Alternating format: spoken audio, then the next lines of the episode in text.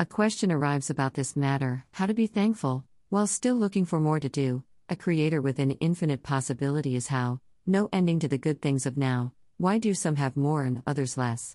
Why does struggle only lead to more stress?